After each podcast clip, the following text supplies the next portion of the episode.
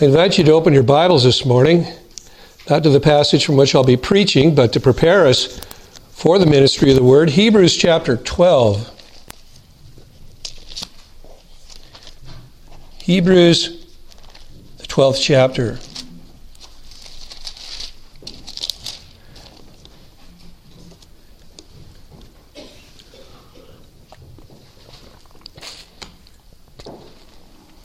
And I'm going to begin reading at verse 5 through verse through verse 11. And you have forgotten the exhortation which is addressed to you as sons. My son, do not regard lightly the discipline of the Lord, nor faint when you are reproved by him. For those whom the Lord loves, he disciplines, and he scourges every son whom he receives. It is for discipline that you endure. God deals with you as with sons. For what son is there whom his father does not discipline? But if you are without discipline, of which all of you have become partakers, then you are illegitimate children and not sons. Furthermore, we had earthly fathers to discipline us, and we respected them. Shall we not much rather be subject to the Father of spirits and live? For they disciplined us for a short time as seemed best to them, but He disciplines us for our good, that we may share His holiness. All discipline for the moment seems not to be joyful, but sorrowful. Yet to those who have been trained by it, afterwards it yields the peaceful fruit of righteousness. And there we will stop. Let's gather our hearts together at the throne of grace. Our Father, we come to you through Jesus Christ, your beloved Son. Indeed, that sinless Son who learned obedience through the things that he suffered. And therefore, as your sinless Son, who went from untested to proven and perfect obedience, how much more do we, as sinful sons, need discipline that we might be taught how to obey you and enjoy the blessings that you promise holiness and righteousness? So we pray that you would be with us this hour as the Word of God is preached, that we would hear the voice of Jesus Christ. Lord, whether we know Him or know Him not, if we are here as saints or as sinners, you who are a gracious and a good God, we pray that you would demonstrate your mercy toward each one of us. Lord, you delight to open the eyes of the blind, and even as we prayed this morning, to give life to those who are dead in trespasses and sins, to translate those who are in the kingdom of darkness into the kingdom of your dear Son. And we pray that that would happen here, and that your sons would be made more and more into the image of your perfect and beloved Son, Jesus Christ. Extend your kingdom in the world and expand your kingdom within our hearts, we pray, for your glory that all might redound to your praise. For we ask this in Jesus' name. Amen.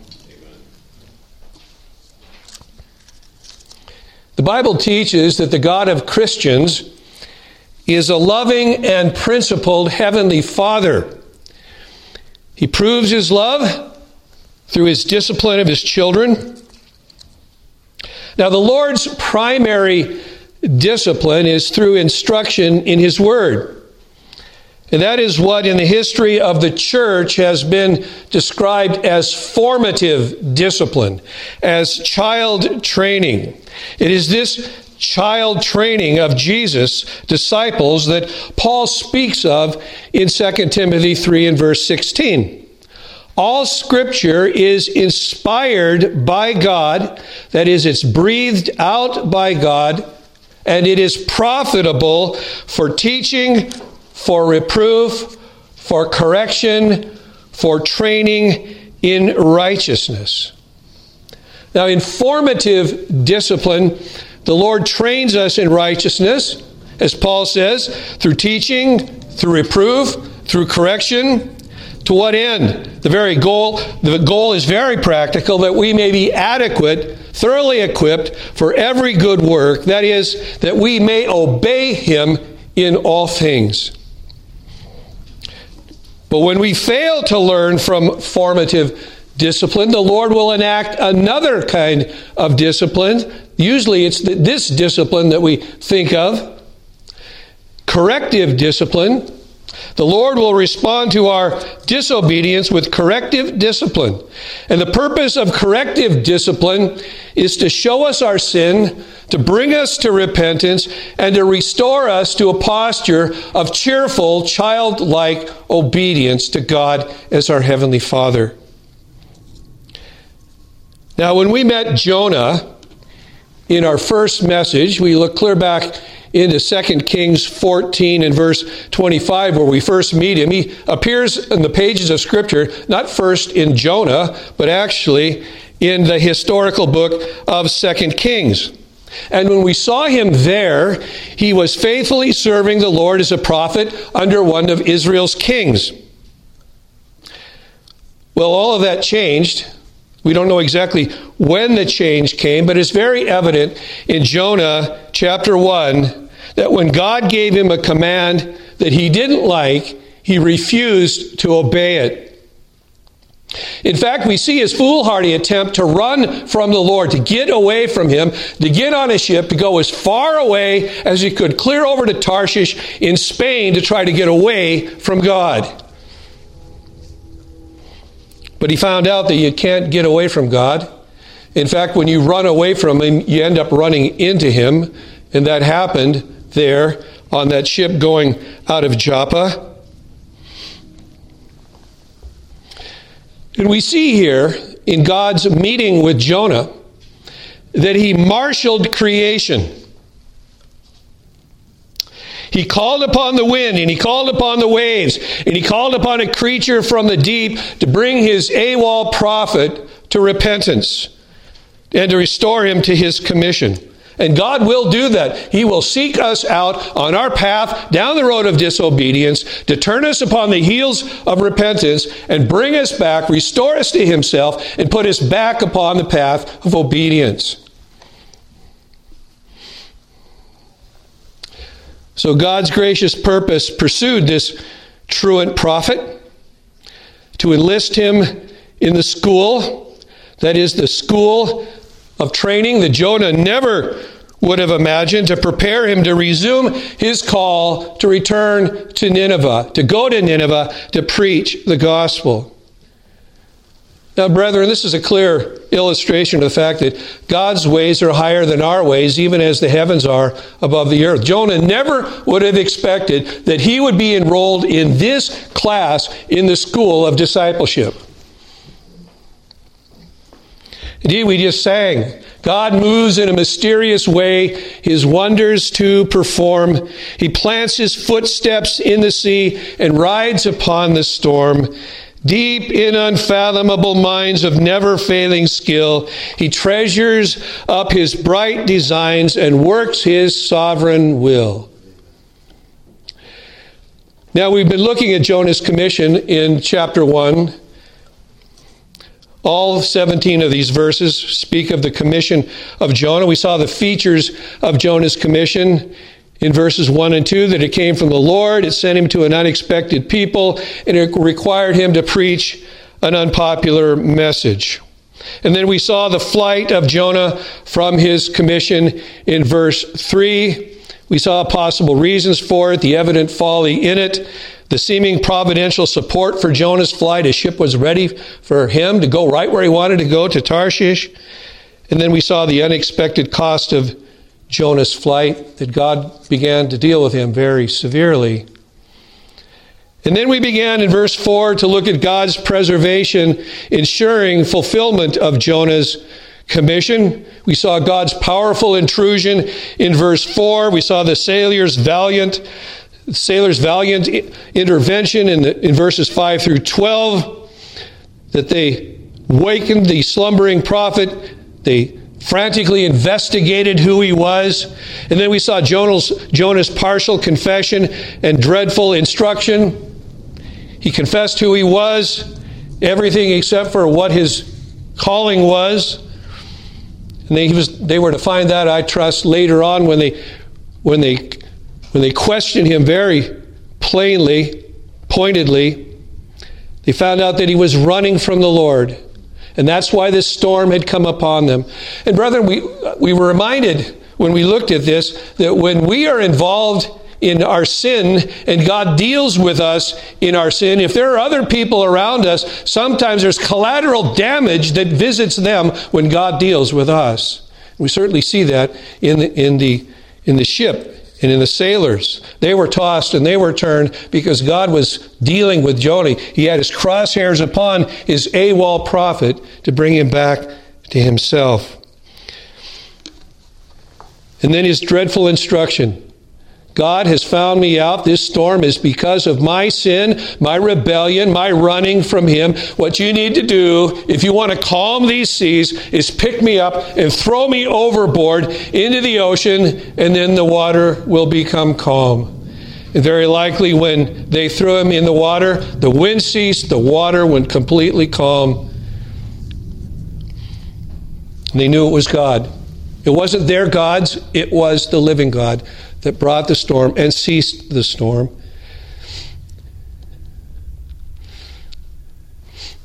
And then we see the sailors' response to God's powerful intrusion. They worshiped the one true and living God. They worshiped Jonah's God.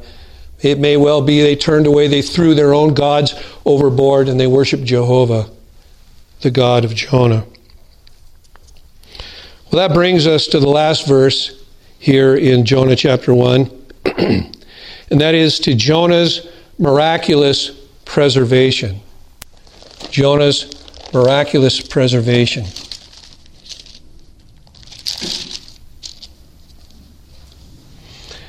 And the Lord appointed a great fish to swallow Jonah, and Jonah was in the stomach of the fish three days and three nights.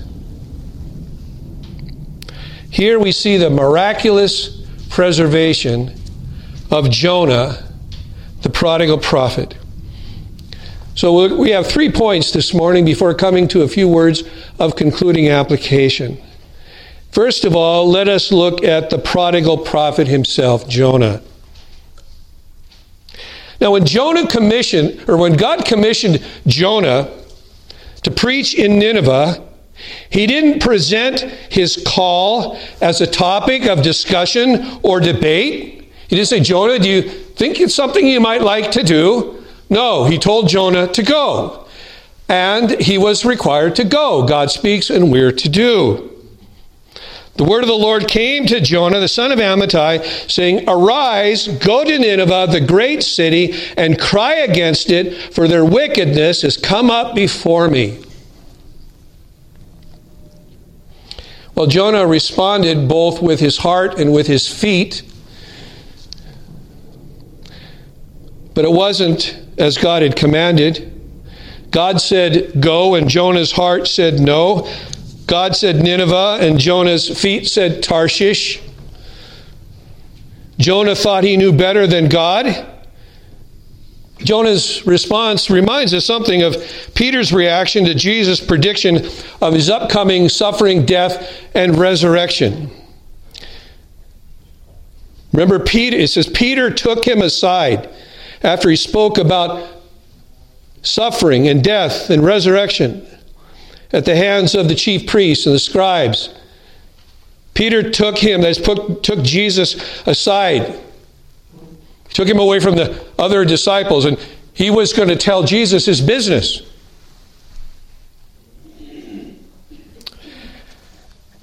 Peter took him aside and began to rebuke him, saying, God forbid it, Lord, this shall never happen to you. Not on my watch, Peter says, you're not going to do this. This ain't going to happen to you. Well, brethren, we are reminded of an important truth that well intentioned disobedience and rebellion is still disobedience and rebellion. Peter you see, would have told Jesus his business. But, but Jesus would go to the cross in spite of the apostles' objections. In fact, later on, he said, No, Lord, you won't go. I will die for you. Well, Peter ended up denying Christ three times. And God would send Jonah to Nineveh despite his defection. You see, God's counsel always prevails. We might try to ram ourselves between the cogs of the machinery of God's providence, but it's going to grind us fine, and it's still going to go.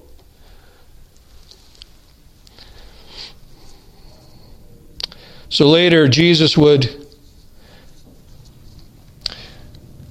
reprove a proud apostle, and so he does here with his prodigal prophet.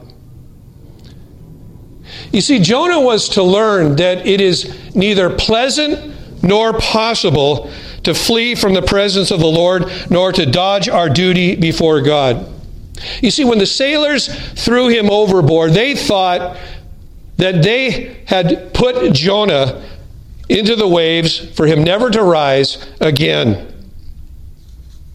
They thought they'd sacrificed him to the angry waves of God. And I suggest to you that Jonah also likely thought that his end had come. He thought, God is done dealing with me now. Well, in one sense, his end had come, and a new birth of sorts awaited him after his three day gestation in the bowels of the earth. A prodigal was buried in the sea, and a new man would be ejected upon the beach. Spurgeon comments this was one of the most solemn funerals that ever took place. Into the raging billows the living man was cast as into his grave, and lo, all was still. The sacrifice was offered, and peace returned. And then he speaks about the grand type that this looked forward to. Marvelous type of our redemption do we all understand that it is by Jesus' death that we must live?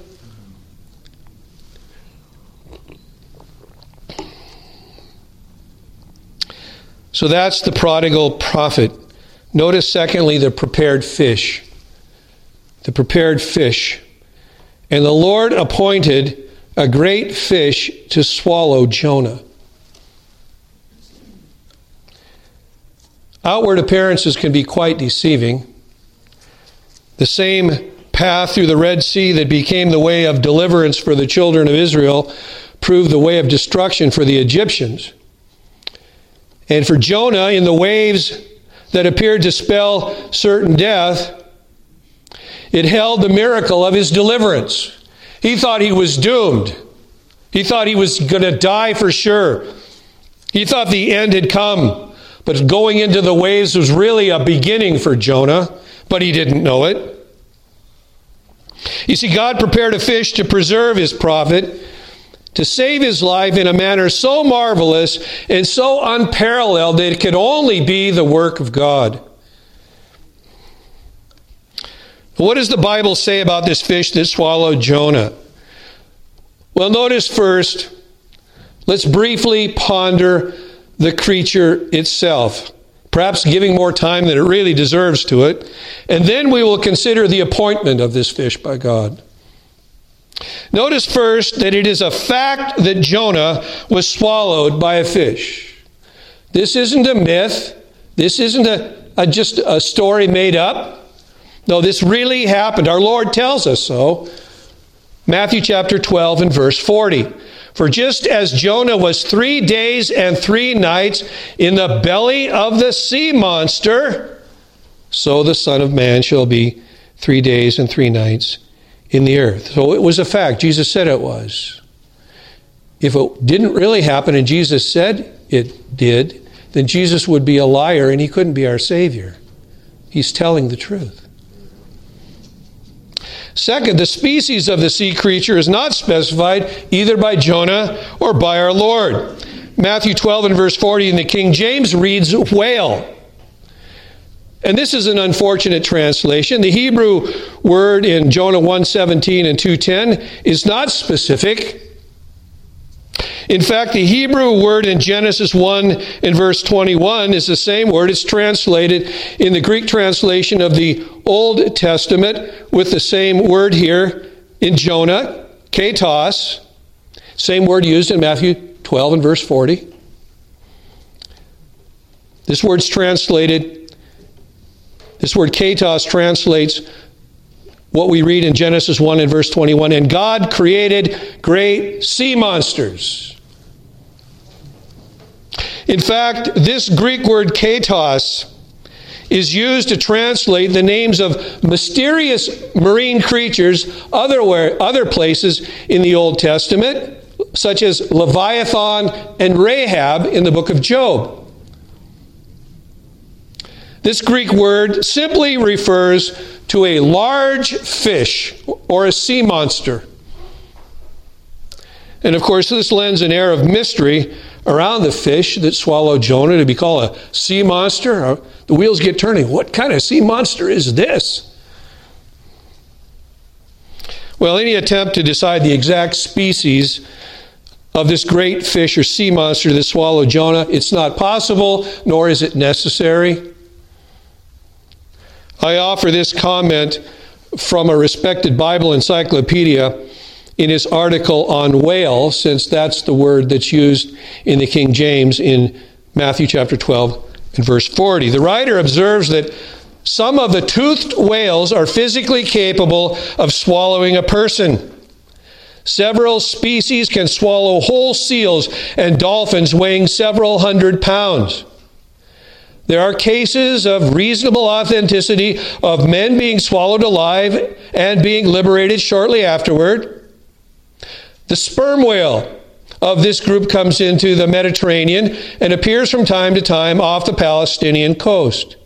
It could have been such an animal that was appointed for this task, but there is no point in speculating about the full physical description of an incident that is primarily miraculous. We must not miss that. We must not so focus on the fish that we lose sight of Jonah and lose sight of the God who sent the fish to swallow Jonah. Now it's been said that curiosity killed a cat. And I suggest to you that unmortified curiosity Curiosity that is not satisfied with what God has been pleased to reveal, but is always hankering to know the secret things of God, has led not a few professing Christians into serious error.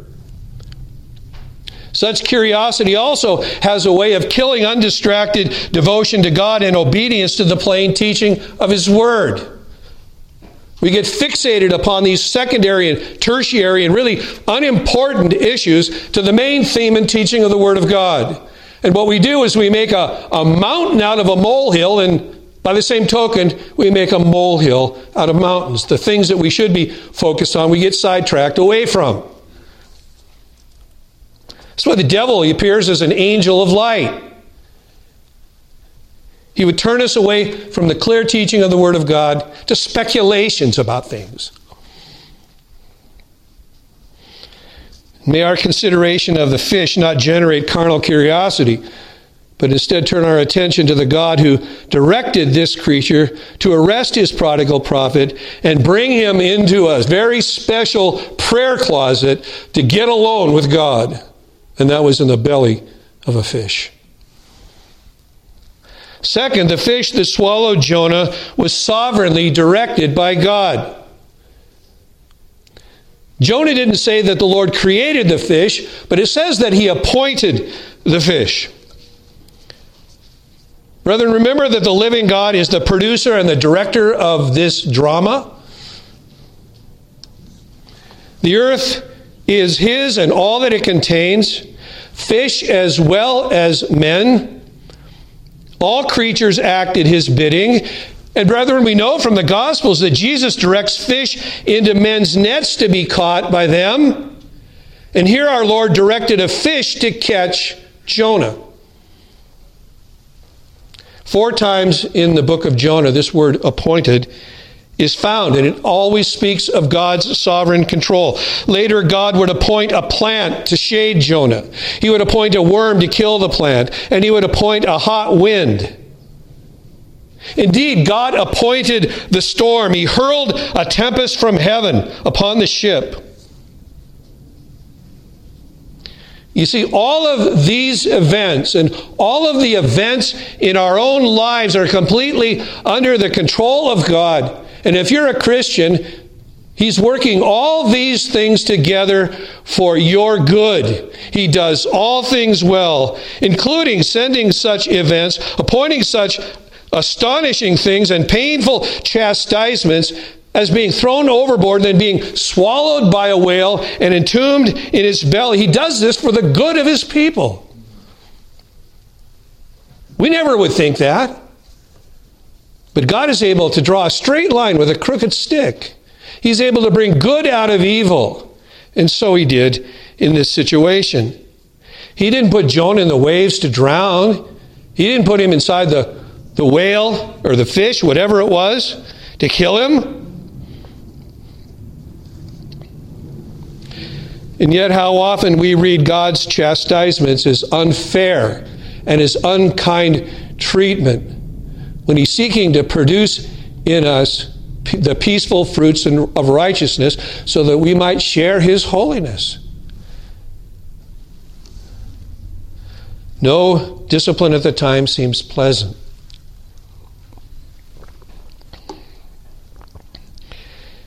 Yet, how little do we know of the evil of our sin and of the goodness of God in curing us through chastisements from things which would hurt us, hurt others, and dishonor Himself.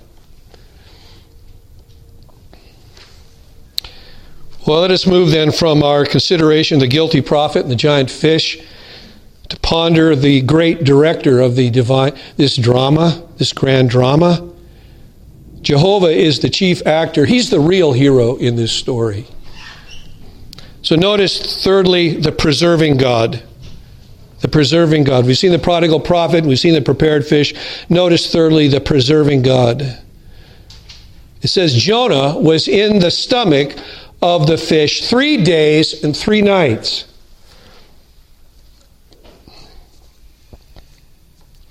Could you imagine being swallowed by a fish? I get nervous when I see videos of surfers out there and, there's big sharks circling around him.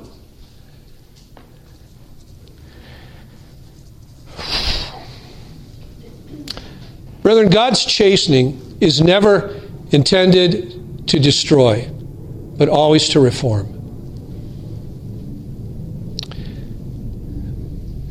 In the midst of his judgment, he remembered mercy.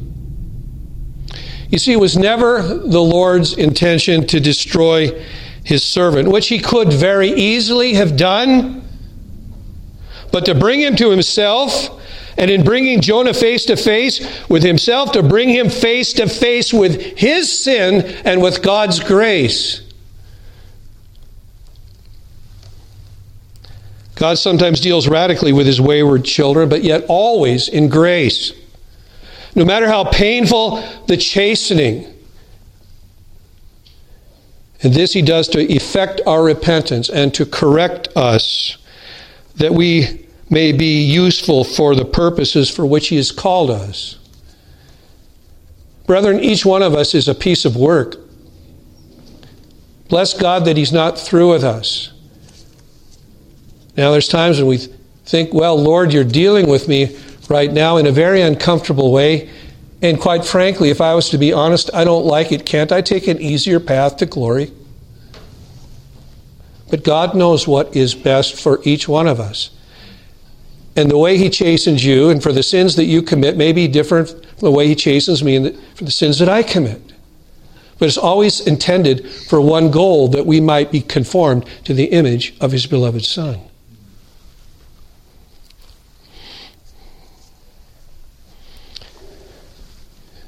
Jonah could say with the psalmist, Psalm 118, verse 18 The Lord has disciplined me severely, but he has not given me over to death.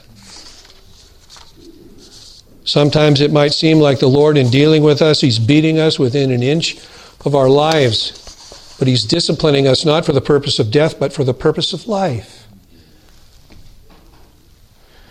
Psalms 27, verse 13, David says, I would have despaired unless I had believed that I would see the goodness of the Lord in the land of the living. No doubt this, this verse was in Jonah's mind.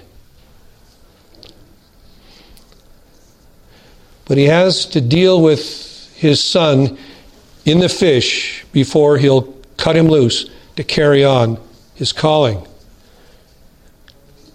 He would be back in the land of the living.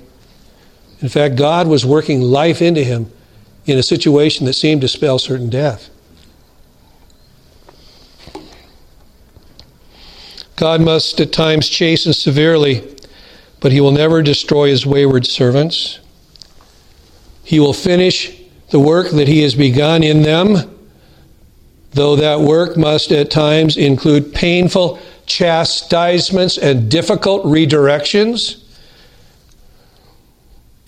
And brethren, we must keep in mind that this he does in love. Those whom the Lord loves, he disciplines. He proves his fatherly affection for his children by laying stripes upon them. And we can be cavalier about it. Ah, no big deal. I can bend over and I can take those licks. Or we can say, don't, don't touch me. You're going to kill me. You treat it lightly or treat it as more severely than it really is. And the purpose won't be realized if we don't get an attitude adjustment in the midst of our discipline.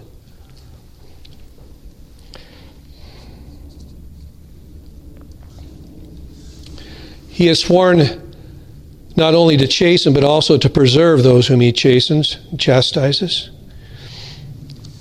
You see, brethren, he has pledged by oath, sworn promise, written in the blood of his Son, to keep his children keep them in his faithful covenant through chastening.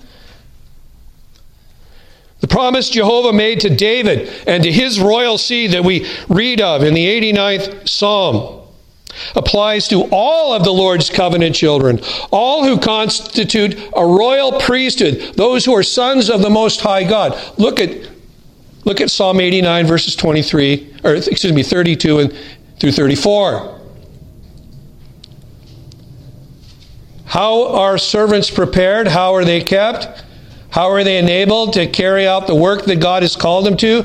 Then I will visit their transgression with the rod. Previously saying, when they sin, I'm going to deal with it. Then I will visit their transgression with the rod and their iniquity with stripes. But I will not break off my loving kindness from him. He might think God has abandoned me, He's cast me off, I'm a reprobate. No, that's not how we're to read the discipline. But I will not break off my loving kindness, God says from him, nor deal falsely in my faithfulness. He would deal falsely in his faithfulness if we needed discipline and he didn't give it. That's what's being said here. I'm going to keep my promise and I'm going to discipline you as you need it. Verse 34 My covenant I will not violate, nor will I alter the utterance of my lips. I will keep my promises. To discipline, to restore, to protect, to preserve, to promote your good. God wonderfully demonstrated his loving kindness in Jonah's preservation. Well, how so? Well, first of all, he preserved Jonah from drowning after being thrown overboard. You would think when he got tossed overboard, he would have inhaled and filled his lungs with water. Well, apparently that didn't happen. Writes one man Jonah, as appears from his thanksgiving, that is in chapter 2, was not swallowed at once but sank to the bottom of the sea. He talks about the weeds being wrapped around his head and being at the base of the mountains. But I but sank to the bottom of the sea, God preserving him in life there by miracle, as he did in the fish's belly. Then, when seaweed was twined around his head, he seemed to be already buried until the sea should give up her dead. It seemed like it was all over. Well, the last chapter in Jonah's life wasn't being written right then. Brethren, how comforting to know that Jehovah is the God of second chances. He could have given Jonah what he deserved, and he would have been right in doing it. But he's made promises to him that he's going to keep, and sometimes painfully to keep. That our God is the God of second chances and third. How many chances has God given you? Maybe you've sinned the same way again and again and again. You've fallen. God picks you up. You're like the, the reed that is bent and God straightens it. You're like the smoking flax that He breathes upon and fans back into a flame. You thought it was over, and God says, No, hmm, it isn't.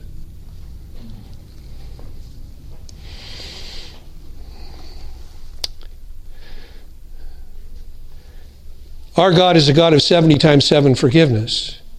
What He commands of us, He performs, performs Himself.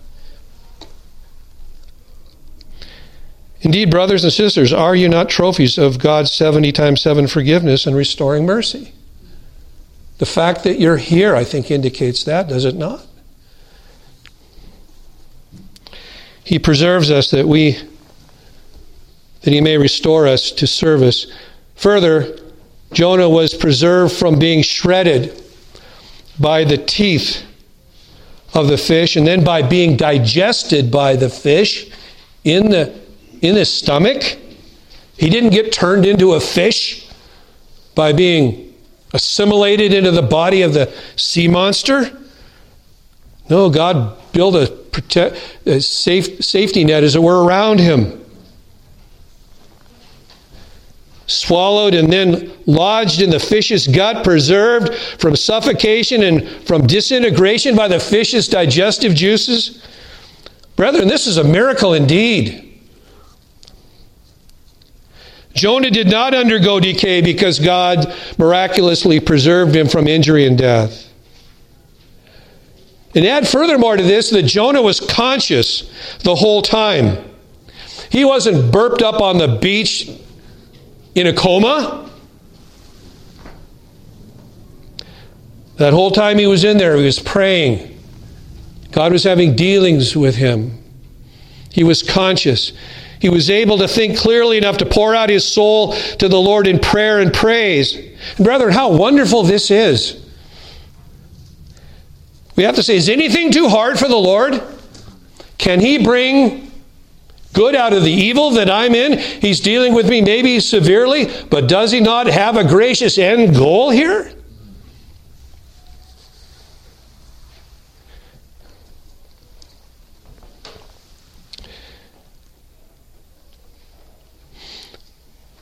Now, what of Jonah in the fish's belly?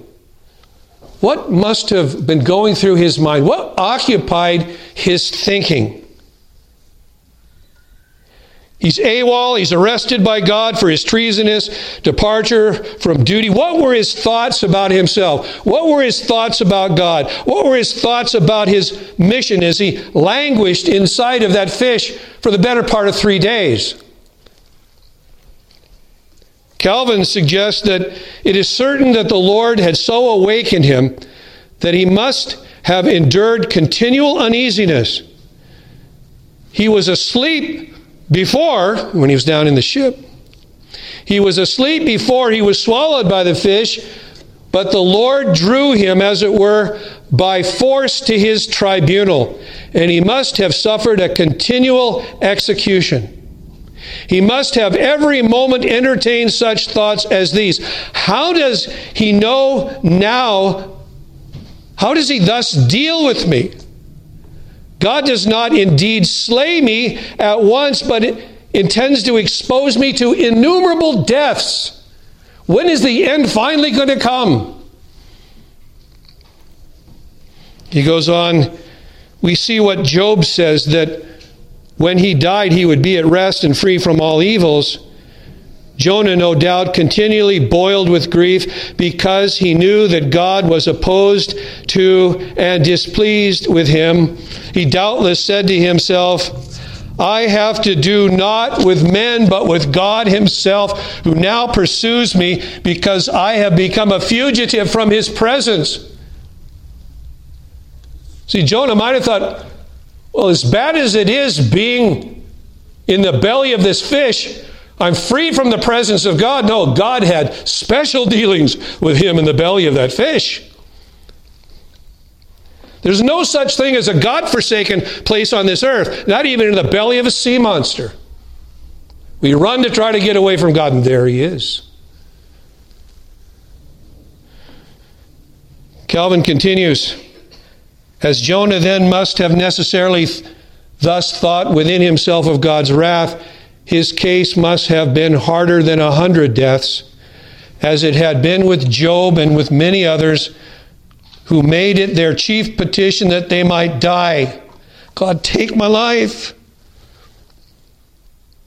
Now, as he was not slain but languished in continual torments, it is certain that no one of us can comprehend, much less convey in words, what must have come into the mind of Jonah during these three days.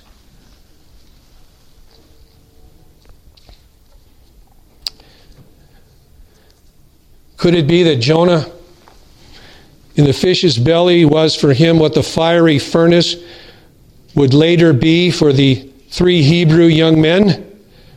And the lion's den for Daniel? They for obedience, but he for disobedience, so disciplined. But one conclusion we must come to is this that all trials are intended to perfect the faith of God's true people to bring the disobedient to obedience and to perfect the obedience of God's people. Jonah in the fish was in the fish's belly for 3 days. Now if we fast forward in anticipation of Jonah's deliverance, might we not see him rejoicing with the three Hebrew young men and with Daniel and with Moses and Israel after their escape from the watery tomb that destroyed their cruel enemies? Might we say with the prophet, Who is like thee among the gods, O Lord? Who is like thee, majestic in holiness, awesome in praises, working wonders? Soon the preserved prophet would say with his fellow prophet, Who is a God like thee, who pardons iniquity and passes over the rebellious act of the remnant of his possession? He does not retain his anger forever because he delights in unchanging love. He will again have compassion on us. He will tread our iniquities underfoot. Yes, thou wilt cast all their sins into the depths of the sea.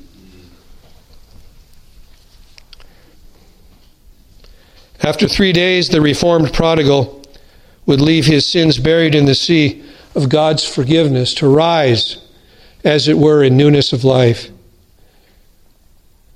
And note finally the time of Jonah's captivity in the fish's belly. It lasted three days and three nights. Now, brethren, we're not to understand this as three full 24 hour days even as it is a type of our Lord's entombment that lasted one full day, one 24 hour day, and parts of a day before and parts of a day after.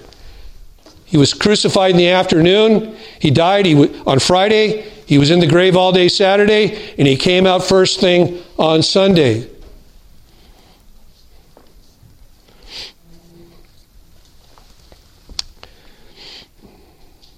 God's miraculous preservation of Jonah from certain death showed the prophet that God was not done with him, that he had yet work to do in him and through him. Such is the gracious purpose behind God's chastening. You see, there in the belly of that fish, God was dealing with Jonah, chastening him, encouraging him, re equipping him, ready to return him to his call. And note further that God's chastening of Jonah served another gracious purpose. That God chastened and restored his prodigal prophet was intended to convey a message for Nineveh and for Israel. He spared Jonah to call Nineveh and to call Israel to repentance. One man writes, the miraculous intervention was calculated to affect not only Jonah, but also Nineveh and Israel. The life of a prophet was often marked by experiences which made him, through sympathy, that is, through the reception of other people and dealing with them, best suited for discharging the prophetical function to his hearers and his people. The infinite resources of God in mercy as well as judgment are prefigured in the devourer being transformed into Jonah's preserver. The fish that he thought spelled death meant life, you see. And we'll see how this applies to Jesus in a later message. This writer goes on to say Jonah's condition under punishment, shut out from the outer world, was rendered as much as possible the emblem of death, a present type to Nineveh and Israel of the death of sin, as his deliverance was of the spiritual resurrection on repentance, and also a future type of Jesus' literal death and resurrection by the Spirit of God.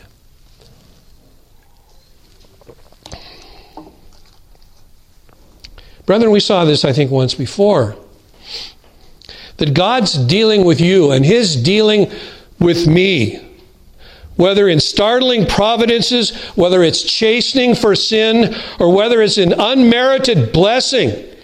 Those things are intended not simply for our benefit, but it's for the benefit of others as well, that they might learn from us. They might benefit from us. They might be warned from us. That God's dealings with us have a message for them, and God's dealing with them a message for us.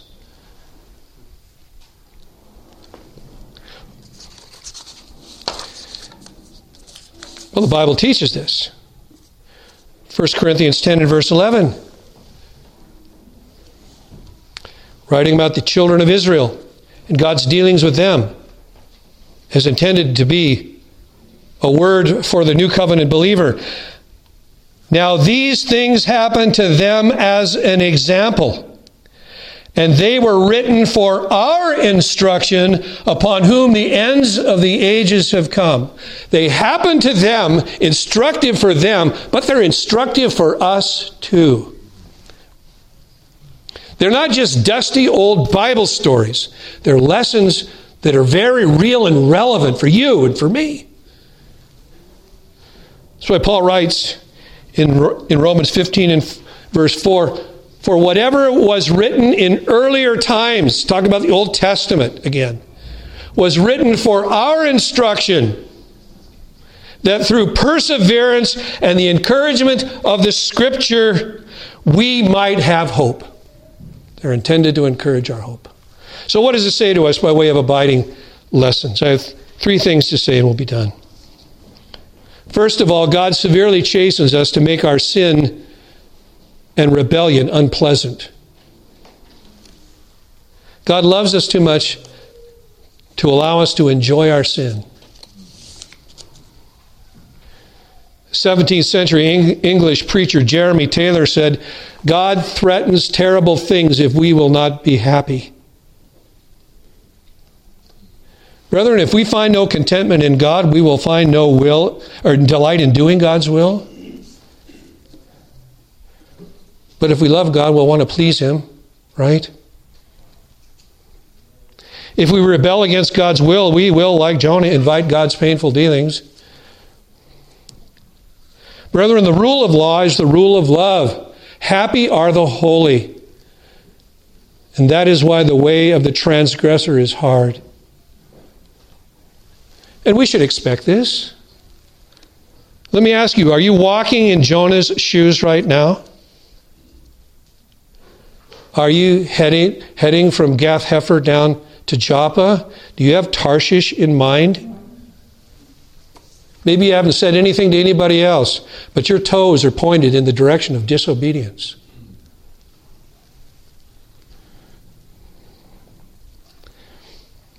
Let's not pick on Jonah. Let's take Jonah as a mirror and look at ourselves.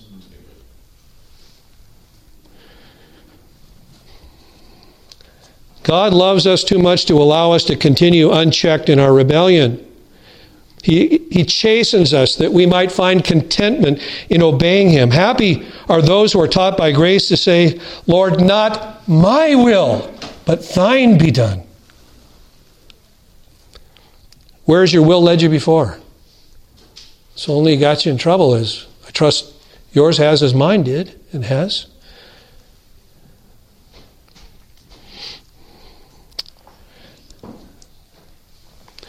Let me ask you again are you walking in Jonah's shoes? Are you chafing against God's authority? Are you dodging your duty? Are you defying His word? Are you grumbling against His providence? Lord, these things aren't happening the way I want them to fall out. It's not as if I would have written this script. Lord, you're dealing with me in a way that I wouldn't deal with myself.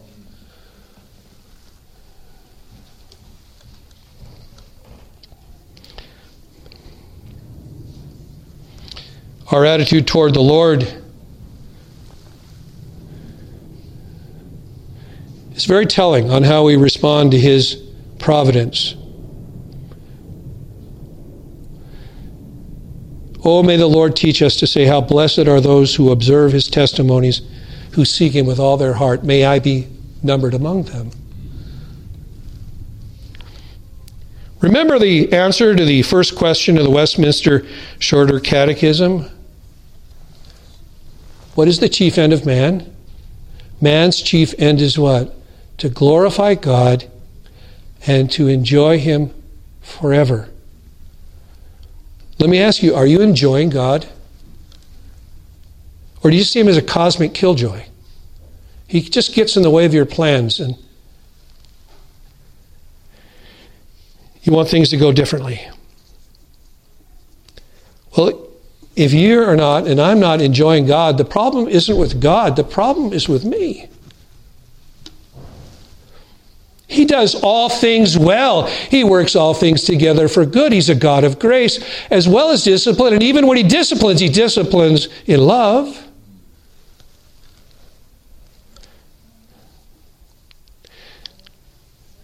We find God enjoyable if our heart is right with Him.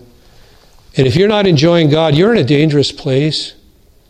Jonah wasn't enjoying God. God said, Go to Nineveh. And Jonah says, No, I'm going to Tarshish. Thank you. You know, we don't, we don't win arguments against God. That's a fool's errand.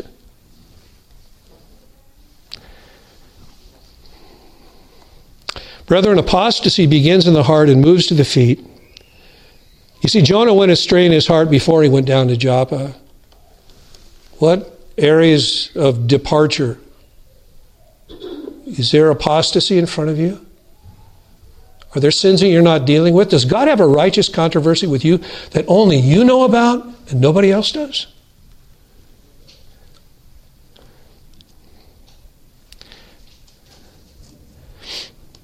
Sin corrupts all that is good and right.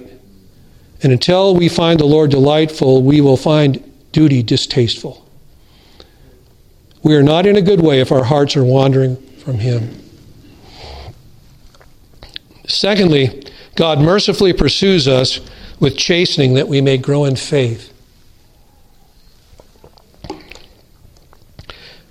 You see, the Lord wisely knows that we're not ready for deliverance from chastening until we're restored to faith. He'll continue to use the rod until he breaks our stubborn spirit. He'll never use the rod more than he needs, but he won't use it less than he needs. He's a principled, loving Father. And he knows when the rod has done its work. He can see the change of heart. You see, when the rod has done its intended work, we'll be able to personalize what Israel says to the Lord in Psalm 99 and verse 8 O Lord our God, thou didst answer them, thou wast a forgiving God to them, and yet an avenger of their evil deeds. That we'd be able to say with the psalmist, loving kindness and truth have met together righteousness and peace have kissed each other. Thirdly, finally, God is able to marvelously preserve us from ruin in the midst of our afflictions. Isn't that writ large upon the prophecy of Jonah? The Lord miraculously pres- preserved his rebel prophet in a most unexpected way. And unbeknownst to Jonah, God was with him throughout this, his ordeal. God was with him when he, when he hurled the storm from heaven. He was with Jonah when he was thrown overboard and sinking in the deep. He was with Jonah while he was entombed in the belly of the fish. God had Jonah and he wasn't going to let him go. Jonah wanted to let God go, but God wouldn't let Jonah go. Bless God that He holds us in the hollow of His hand. He won't let us go. He staked too much upon us. Arriving in glory, He sent His Son to die for our sins. And He that began that good work in us will continue to work, and He will make us more and more like Christ, into whose image we are, even through this child, child training, being made. He will perfect us in the image of His Son. And whether our trial comes to test our obedience or whether it's chastening for sin, the Lord will not desert us. He will not abandon us. Rather, He will uphold us. I close with Isaiah 41 and verse 10. Foreseeing the trial that they were going to have under Nebuchadnezzar, the furnace of affliction they were going to face. They're going to hang their harps in the willows as they were carried off to Babylon. Thought they were never going to return again. Thought that they were done. They were toast. God was finished with them. What does Isaiah say? Do not fear, for I am with you. Oh, brethren, how we should delight in the promised presence of God. Do not fear, for I am with you. You children, you're not afraid when your dad is with you, right? He's holding your hand. You can look up in his eyes and the fears melt away. Do not fear, for I am with you. Do not look anxiously about you, for I am your God. I will strengthen you. Surely I will help you. Surely I will uphold you with my righteous right hand. Let me ask you is this God your God? Can you say, I'm being kept by the power of God for his salvation, ready to be revealed in the last time? Can you say, I know whom I have believed? And I'm persuaded that he's able to keep that which I've entrusted to him against that day. Can you be, are you able to say, for me to live is Christ and therefore to die is gain? Well, if you can't say that this morning, get alone with God. He's here in this place. Cry out to him and say, God, I'm a sinner. I've been running with, away from you as fast as my feet will take me. But Lord, I hear your voice calling to me. Make me willing to come to you. Give me faith in Jesus. Give me repentance from my sin. Give me a new heart that loves you and loves your word. My rebellion and my sin has brought me nothing but pain and sorrow. Make me to be a new creature in Christ, and I'll give you unceasing praise today and forever. Let's pray.